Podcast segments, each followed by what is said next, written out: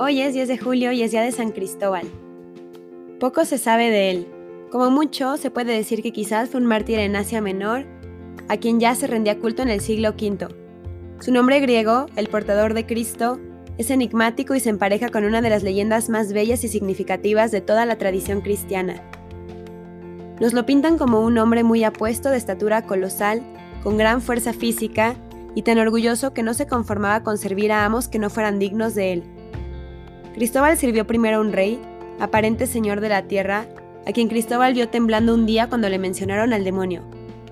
Cristóbal entonces decidió ponerse al servicio del diablo, verdadero príncipe de este mundo, y buscó un brujo que se lo presentara. Pero en el camino, el brujo pasó junto a una cruz y temblando la evitó. Cristóbal le preguntó entonces si él temía las cruces, contestándole el brujo que no, que temía a quien había muerto en la cruz, Jesucristo. Cristóbal le preguntó entonces si el demonio temía también a Cristo, y el brujo le contestó que el diablo tiembla a la sola mención de una cruz donde murió el tal Jesucristo. ¿Quién podrá ser ese raro personaje tan poderoso aún después de morir? Se lanza los caminos en su búsqueda y termina por apostarse junto al vado de un río por donde pasan incontables viajeros a los que él lleva hasta la otra orilla a cambio de unas monedas.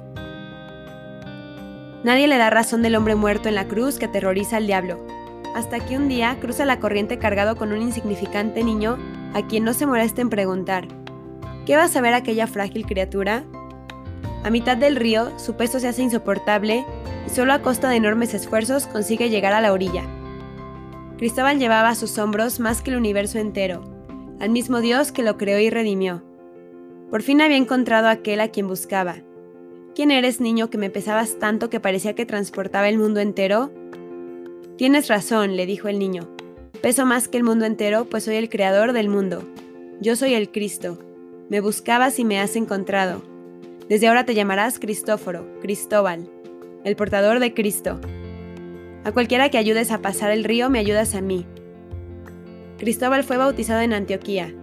Se dirigió sin demora a predicar a Licia y a Samos. Allí fue encarcelado por el rey Dagón, que estaba a las órdenes del emperador Decio. Resistió a los halagos de Dagón para que se retractara. Dagón le envió dos cortesanas, Niseta y Aquilina, para seducirlo. Pero fueron ganadas por Cristóbal y murieron mártires. Después de varios intentos de tortura, ordenó degollarlo. Según Walterio de Espira, la nación siria y el mismo Dagón se convirtieron a Cristo. San Cristóbal es un santo muy popular y poetas modernos le han cantado con inspiradas estrofas. Su efigie, siempre colosal y gigantesca, decora muchísimas catedrales como la de Toledo y nos inspira a todos protección y confianza. Esta historia de este santo puede ser una leyenda, pero nos da una verdad, que Cristo es el más poderoso, que es el dueño del mundo, y ante su poder y su amor todos nos postramos. Que la historia de este santo nos ilumine para saber admirar a Cristo y su grandeza. Amén. San Cristóbal ruega por nosotros.